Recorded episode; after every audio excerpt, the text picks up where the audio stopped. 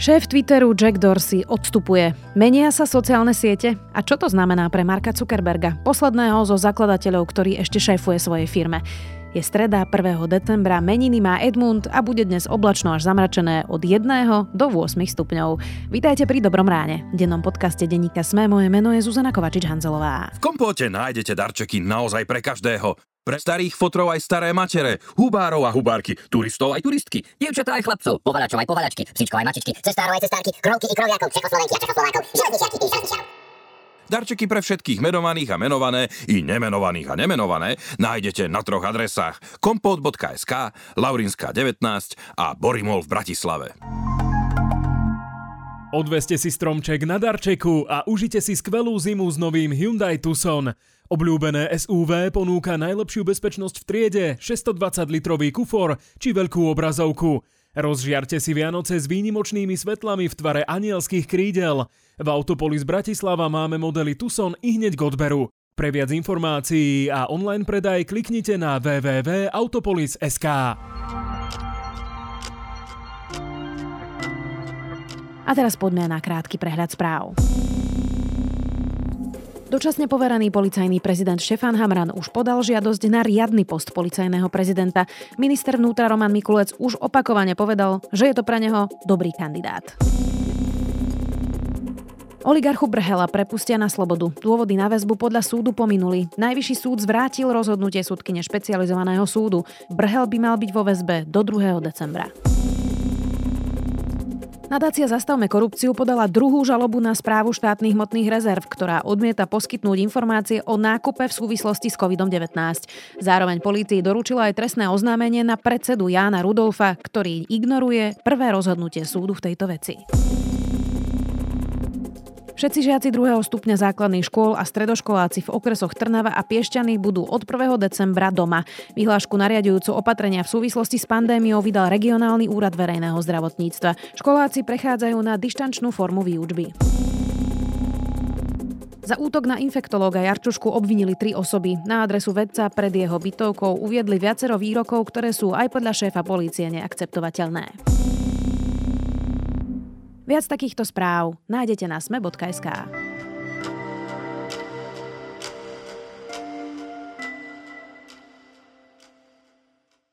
Jack Dorsey bol superstar v Silicon Valley. Z Twitteru trochu nečakane odchádza. sí í ó, ktorý bol najprv veľkým zástancom slobody slova, no neskôr ako prvý zablokoval Donalda Trumpa. Aká je budúcnosť sociálnych sietí? Pôjde to bez regulácie? A kedy odstúpi Mark Zuckerberg z postu šéfa Facebooku? Spýtam sa moderátora technologického podcastu Klik, Dávida Tvrdoňa. But it's clear now that we didn't do enough to prevent these tools from being used for harm as well. And that goes for fake news, for foreign interference in elections and hate speech, as well as developers and data privacy. We didn't take a broad enough view of our responsibility, and that was a big mistake. And it was my mistake, and I'm sorry. David, tak začneme tak úplne jednoducho, lebo Jack Dorsey je síce superstar Silicon Valley, ale na Slovensku možno až taká superstar úplne nie je. Kto to je? Jack Dorsey bol donedávna šéfom. Ak mám dobré informácie, bol ako jediný šéf Silicon Valley, ktorý naraz šéfoval dvom verejne obchodovaným firmám, ktorých trhová hodnota bola viac ako päť miliárd dolárov. To je z pohľadu toho, ako fungujú tieto veľké firmy, tak pomerne neuveriteľné. Samozrejme máš takého človeka ako Elon Musk, ktorý tiež šéfuje dvom veľkým firmám, ale napríklad SpaceX nie je verejne obchodovaná firma. Keď je tvoja firma verejne obchodovaná, že proste akcie si môže hocikto kúpiť, potom samozrejme tým sa môže dostať aj do správnej rady a tak ďalej, tak tam je úplne iná tá dynamika, ako tá firma funguje. A vlastne Jack Dorsey sa stal už druhýkrát šéfom Twitteru. Ja som sa snažil nájsť, že ako ho rôzni ľudia pomenovávajú, ale najviac sa striedal ten výraz, ako ho pomenoval, že enigma. Jednoducho taký nečitateľný človek, ktorý je excentrický, niektorí ho považujú za, za génia, nevieš úplne, čo si myslí a nevieš úplne, že čo môže kedy spraviť. Na ilustráciu, že aký to bol typ manažéra, Twitter bol založený dvetisícšesť. On bol šéfom až do dvetisícosem, vtedy ho vystriedali, lebo on bol taký ten typický technologický šéf z tej prvej vlny, taká tá superstar, že jednoducho, že veľmi si užíval život a do tej firmy nedával veľa svojej energie, ale proste akože do svojho života najmä. Takže ho vystriedali, ale stále zostal akože šéfom dozornej rady a v roku dvetisíc jedenásť, keď bolo veľa práce v Twitteri, išli vydávať novú aplikáciu, jednoducho boli uprostred printu, ako sa to nazýva v týchto technologických firmách, však nakoniec aj my v Petit Presse používame to označenie pri vývoji, ale všetkých zavolal na akože také tie all hands meeting, keď všetci majú prísť, stlmil svetlo v miestnosti a pustil pesničku od Beatles Blackbird. A potom, keď to skončil tá pesnička, ľudia sa pozerajú na seba, že čo sa deje, tak začal sa rozprávať, že čo tá pesnička znamená. To trvalo niekoľko minút a potom to stretnutie skončilo a dodnes ľudia netušia, čo sa dialo. Čiže, či, čiže aj, toto, aj takýto bol Jack Dorsey. On bol teda aj sí í ó Square Company, hej, sa to volá. No a prečo teda odchádza? Lebo keď niekto šéfuje takým dvom veľkým spoločnostiam, predpokladám, že asi bude úspešný, alebo sa mýlim? Treba to brať z takého pohľadu, že koho sa spýtaš podľa toho. Že podľa toho, koho sa spýtaš, tak takú dostaneš odpoveď, že prečo odchádza. Tí fanúšikovia Jacka Dorseyho, a tých je mnoho, lebo on je okrem iného je veľký fanúšikom kryptomien, to tlačil v posledných rokoch aj v Twitteri.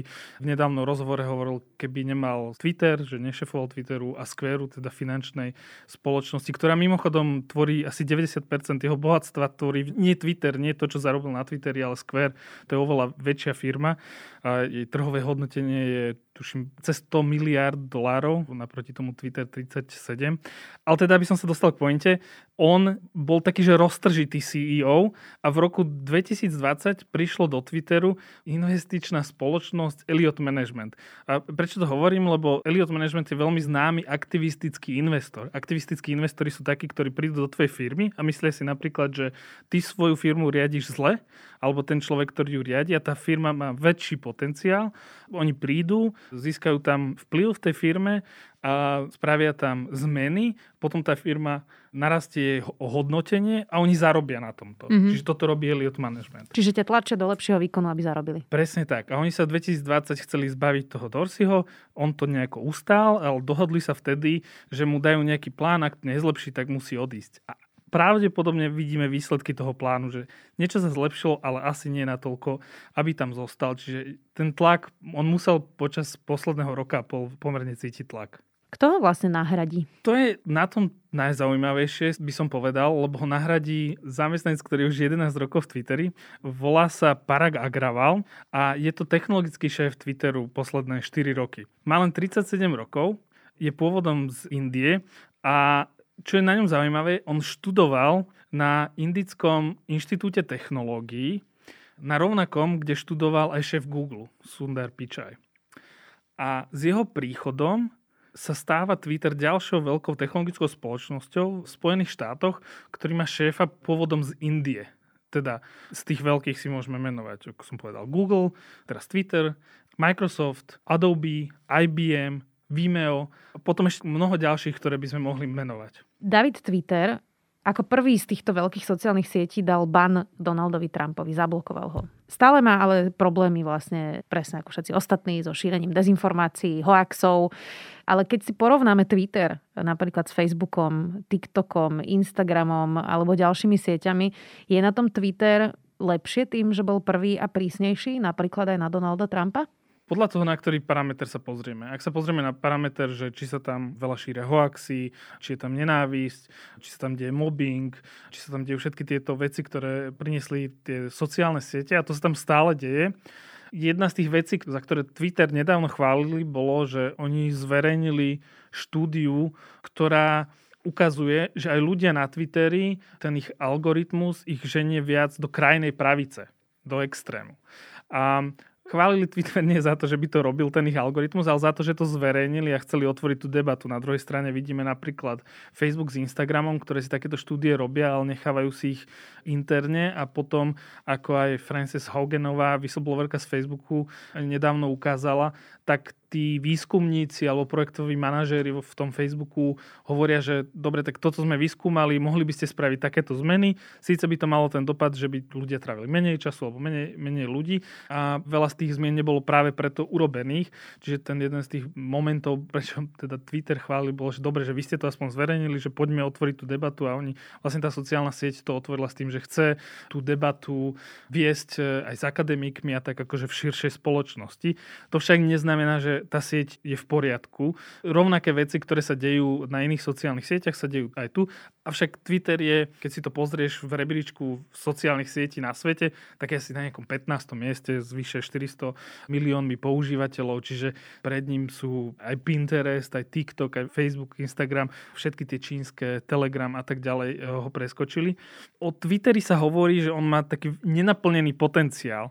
Ľudia, ktorí robia v médiách alebo marketingu, ho veľa využívajú a v podstate aj ten Elliott Management, aj, aj niektorí analytici hovorili, že, že toto je podcenené asset, jednoducho, že toto má oveľa vyššiu hodnotu, ako je to ohodnotené, len tomu chýba niečo a ten Jack Dorsey to podľa nich nevedel akože dostať z toho Twitteru. Tak sú tam hlavne opinion makery, to je jasné. Twitter je v tomto iný, ale tiež lavíroval vlastne medzi tými obvineniami, že keď stopli Donalda Trumpa, že to je cenzúra nejakých konzervatívnych republikánskych osôb a druhému táboru, ktorý hovoril, že nedostatočne vlastne banuje všetky tieto osoby, ktoré šíria nejaké dezinformácie. Ako ťažko sa vlastne dnes hľadá ten balans, pretože my máme trošku iný kontext v Európe pri slobode slova, ale Američania majú slobodu slova naozaj veľmi širokú. Niektorí si myslia, že popieranie holokaustu patrí pod slobodu slova, napríklad Mark Zuckerberg, ktorý je sám zo židovskej rodiny, tak je to také zvláštne. Európa má ale trochu iný kontext predsa len s holokaustom, tak ako sa ťažko hľadá ten balans už pre tak globálne spoločnosti ako je Twitter, ale už môžeme prejsť teraz kľudne aj k tomu Facebooku. Poviem na rovinu, nechcel by som šéfovať jednej z týchto veľkých technologických firiem a toto je jeden z tých veľkých problémov, ktorým čelia v posledných rokoch a je to problém najmä z toho dôvodu, že tie sociálne siete hovoria, že no, my za to nemôžeme. Sociálne siete, to je napríklad to, čo hovorí, to, čo hovoria ľudia okolo Marka Zuckerberga, vrátane jeho. My za to nemôžeme, to robia algoritmy a tá vlastne tá sieť je len reprezentáciou toho, čo ľudia robia v spoločnosti. Ale teda v spoločnosti nemáme algoritmy, to je ten základ a tie algoritmy, ktoré rozhodujú napríklad, že čo uvidíš, alebo že keď tvoj príspevok na Facebooku bude komentovať dostatočne veľa ľudí alebo zdieľať dostatočne veľa ľudí, tak bude mať väčší zásah. Samozrejme budú ho pravdepodobne komentovať ľudia viac, ak je to niečo výbušné, kontroverzné, čo vlastne aj dokazovali tie výskumy Facebooku, ale aj z iných sociálnych sietí. Jednoducho, keď dáš nejaký kontroverzný názor, to je jedno, či na Facebooku, Instagrame alebo na Twitteri, tak jednoducho tá spätná väzba je oveľa, oveľa intenzívnejšia. Je to preto, ako sa ľudia spárávajú aj v spoločnosti. Jednoducho, keby si povedala na porade alebo medzi kamarátmi niečo kontroverzné, tak... tak rozprodíš debatu. Áno, jednoducho ťažko sa to obíde tichom. Ale tie algoritmy sú ten moment, o ktorom rozhodujú tie sociálne siete. To akože, ako som hovoril, v spoločnosti to nemáme. Oni povedali, že takto ich nastavili a stále ich akože môžu nastavovať. Niekedy sa oni zasprávajú tak, že tomu nerozumejú, preto vlastne majú aj tie interné výskumy, ale stále je to niečo, čo vytvorili oni a teda mali by za to niesť zodpovednosť. To je len zlomok tých problémov v podstate, že ktoré prichádzajú z pohľadu, keď si nejaký šéf, tak máš tam konkurenciu, ktorej musíš čeliť a potom tam máš, že dobre, teraz ako ideme samozrejme zarábať peniaze. To sme nepovedali, ale Twitter je napríklad prvá veľká sociálna sieť, ktorá predstavila predplatné. Síce len v Amerike, Austrálii a myslím, že... Čiže nejaké prémium? V Kanade. Ide o to, že ty si môžeš platiť podľa toho, kde si, ale keď to zoberieme na americké doláre, dvestodeväťdesiatdeväť dolárov mesačne a dostaneš prémiové funkcie, ktoré iní ľudia nemajú. Pravdepodobne to nie, a určite to nie je pre všetkých používateľov, ale je to ďalšia vec, ktorá mení tú motiváciu tej sociálnej siete. Napríklad motivácia Facebooku je, že aby si tam bola čo najdlhšie, aby si tam trávila čo najviac času, aby tam tvoji známi trávili čo najviac času, lebo čím viac času tam veľa ľudí trávi, tak tým viac reklamy môžu ukázať. Samozrejme pri predplatnom, a to vieme aj z médií, sa tá motivácia, respektíve to, čo prinášaš ty svojim používateľom, sa to mení, lebo zrazu ti idú platiť za funkcie, zrazu ti platia za obsah a aj ty úplne inak rozmýšľaš nad tým, ako nastavíš tú sociálnu sieť, respektíve tú platformu. Ja by som si veľmi rada zaplatila Facebook bez hejtu. Mark Zuckerberg zostáva posledným bardom ako sí í ó Facebooku, ako zakladateľ teda firmy, v ktorej stále ešte šéfuje. nepresluhuje? To je dobrá otázka. Ja si... Každý má na to, že súkromný názor. Podľa mňa, ak by som sa spýtal teba túto otázku, tak asi povieš, že, že už by tam nemal byť. Absolútne. Kvôli, kvôli všetkému tomu, čo sa, čo sa okolo tej siete deje, deje. Sú ľudia, ktorí sú skeptickí voči, teda nie že skeptickí, ale nepáčia sa im jeho rozhodnutia, ale z čisto takého technokratického alebo biznisového pohľadu je dobrým šéfom, pretože dokázal zvýšiť trhové ohodnotenie tej firmy, dokázal priniesť akcionárom veľa peňazí. Čiže podľa toho, či sa pýta, že je to dobrý človek z pohľadu toho, čo sa deje v spoločnosti, nie, to by sme sa asi mohli viacerí zhodnúť z pohľadu toho, čo prináša pre svojich investorov, čo prináša pre, povedzme, aj nejaké možno technologické prelomy. Oni nedávno zmenili názov z Facebooku na Meta, aby dali vedieť na to, že sa chcú sústrediť na vybudovanie nejakého tri dé sveta, nejakého metaverza. A do tohto len tento rok investuje päť miliárd dolárov. Pomimo to na, na hate, hate speech tento rok išiel, tuším, len nejakých päť miliárd. Čiže to je tiež akože zaujímavé, lebo samozrejme ty sa musíš rozhodnúť, že ty máš tie prostriedky, že kam tie prostriedky dáš. Ale teda z toho čisto technokratického dôvodu, pohľadu, ten Zuckerberg dokázal Facebook niekoľkokrát zmeniť, aby udržal tempo s tým, ako sa vyvíja svet, ako prichádza konkurencia. A to si vyžaduje... Ja, ja ho nechcem chváliť úplne v tomto podcaste, ale nerad by som prišiel k tomu, že, že všetko zle. Jasné. No na to budem vyvažovať ja, David. Jedna vec je, že či dobre šefuješ firme, druhá vec je, že si extrémne bohatý a už ďalšie peniaze nepotrebuje, že nemusel by si zničiť demokraciu na celej planete. Mark Zuckerberg má teraz ale na krku viacero škandálov. Ty si hovoril o tej whistleblowerke, ktorá poukázala na analýzy, ktoré hovorili, ako strašne škodí vlastne Instagram, Facebook, čo všetko vlastne Facebook interne vie o svojich sociálnych sieťach a nič proti tomu neurobil. But I'm here today because I believe Facebook's products harm children, stoke division and weaken our democracy. The company's leadership knows how to make Facebook and Instagram safer, but won't make the necessary changes because they have put their astronomical profits before people. Mnohí zároveň Marka Zuckerberga popisujú ako autokrata, ktorý rozhoduje sám, hoci niekedy aj zle a proti tým dátam, ktoré teda majú interne vo firme. Ty si spomínal teraz práve tú Metu, tak je udržateľné, aby po týchto škandáloch zostal a nedopadne to tak, že teraz predstavil nejakú novú krásnu značku a že sa do nej vlastne ako keby odprace a bude šefovať Meta a niekto iný ho nahradí na tom Facebooku a takto sa elegantne vlastne presunie niekam inam? Je to jeden zo špekulácií, čo sa môže stať. On to zatiaľ poprel, on hovoril, že chce šéfovať aj tej materskej firme, ktorá je Meta, ale chce aj tej dcérskej, ktorou sa stal Facebook, ako samostatná sociálna sieť, popri Instagrame, WhatsAppe a tak ďalej. Poviem to na príklade Google. Pred pár rokmi sa Google tiež odčlenil, alebo teda, že vytvoril materskú spoločnosť Alphabet, Google sa stala dcerskou spoločnosťou a zakladatelia spoločnosti Google sa stali šéfmi tej materskej firmy a popri tom mali ešte nejaké divízie, ktorých realizovali tie svoje nápady. Po pár rokoch sa stal šéf Google Sundar Pichai aj šéfom Alphabetu a v podstate poslali zakladateľov do dôchodku. Toto sa pokojne môže stať aj vo Facebooku, ale zatiaľ tomu veľa vecí nenasvedčuje, aspoň to, čo, to, čo insideri hovoria. Jednoducho ten Zuckerberg má ambíciu mať dohľad nad tou firmou, on má, myslím, že viac ako šesťdesiat percent kontrolných práv, že neexistuje nikto, kto by mohol prísť a zobrať mu tie práva. Neviem, čo by sa muselo stať, už boli vlastne vyzývaní aj všetky dozorné rady, aby rôznymi médiami alebo aktivistami, aby sa mu jednoducho postavili. Nie, že by sa niečo stalo, ale by to vytvorilo verejný tlak priamy aj v podstate na ľudí, ktorí by ich chceli nahradiť a tak ďalej. Nevidím aktuálne, že v najbližších rokoch by Mark Zuckerberg že úplne odišiel z tej spoločnosti.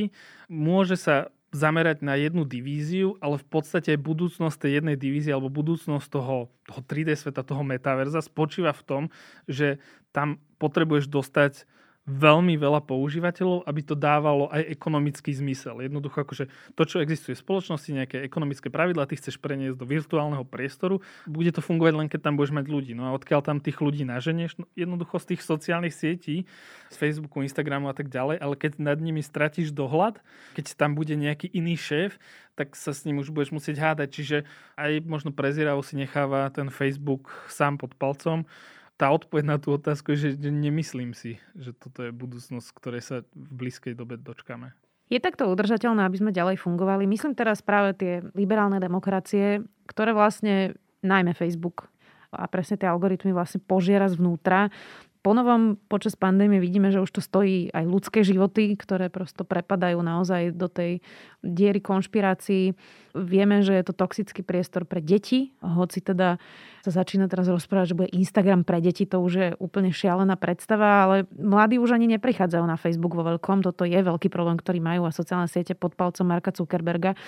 Tak je to takto udržateľné a pýtam sa teraz na to, či zregulovať a ako výrazne zregulovať. A či je to vôbec v tomto bode možné zregulovať, pretože Facebook je tak veľká firma, že možno už je to nemožné. Možno mi povie, že sa to nedá.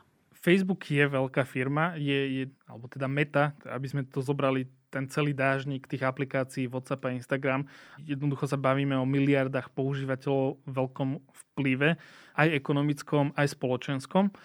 A určite sme v stave, kedy si myslím, že aj veľa politikov uvedome, že niečo treba spraviť, len tam prichádza tá otázka, že ktorým smerom to potlačí, lebo samozrejme, keď ty predstavíš nejaké nové zákony, nejakú novú reguláciu, tak vždy to má dva také dosahy. Jeden dosah je, že budeš krotiť, ktorými smermi sa môže rozpínať ten veľký veľký kolos, ktorý už narástol, ale zároveň robíš mantinely pre niekoho, kto nenarástol a začne narážať na, povedzme, nejaké úradné problémy, pretože nie je dostatočne veľký a namiesto, povedzme, vývojárov bude musieť najímať právnikov, aby toto všetko bolo v poriadku. Európska únia pripravuje dva takéto zákony, digitálne zákony, ktoré by mali priniesť, napríklad jedna z tých vecí, ktoré majú priniesť je, že aby si bola ty schopná poslať, oni to nazývajú slovičkom, že interoperabilita, aby si bola schopná napríklad, že poslať správu z Messengeru na Twitter, alebo tak ďalej. Jednoducho, aby si nebola nútená,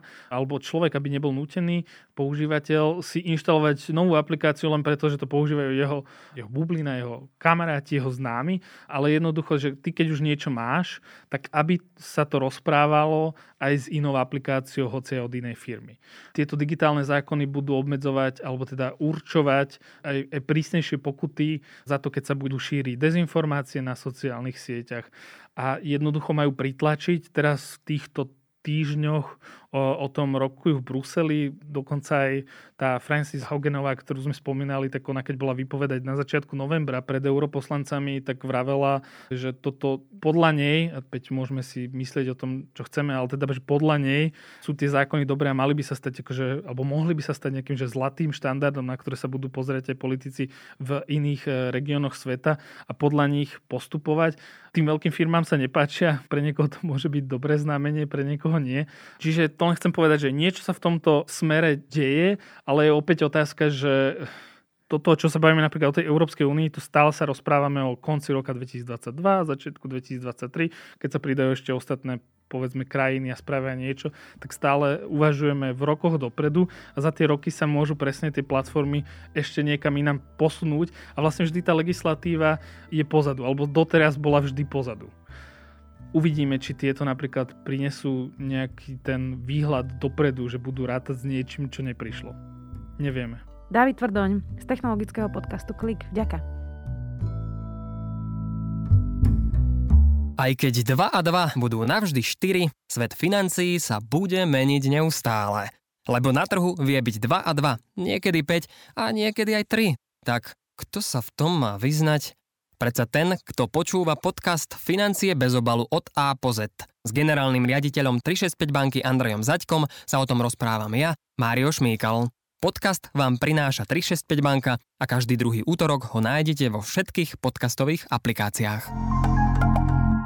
Vážite si svoje zdravie a radi si udržiavate zdravú dušu? My tiež. Naše podcasty o zdraví pre vás nahrávame naozaj s radosťou. Unión zdravotná poisťovňa vám prináša až dva podcasty zamerané na zdravie. Podcast Zdravé reči sa venuje zdravému životnému štýlu a dobrej fyzickej kondícii. A v podcaste Zdravá duša na vás čakajú zaujímavé rozhovory o duševnom zdraví. Naše podcasty nájdete na všetkých streamovacích službách. Aj vďaka nim môžeme meniť životy k lepšiemu. Prajeme vám príjemné počúvanie.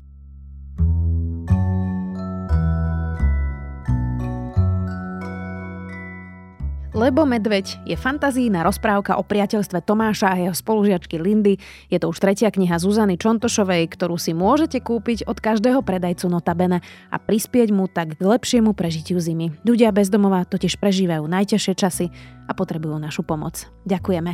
Nezabudnite, že dnes máme aj vedecký deň v podcastoch, vychádza vedátorský podcast Zoom a klima podcast. Do počutia opäť zajtra.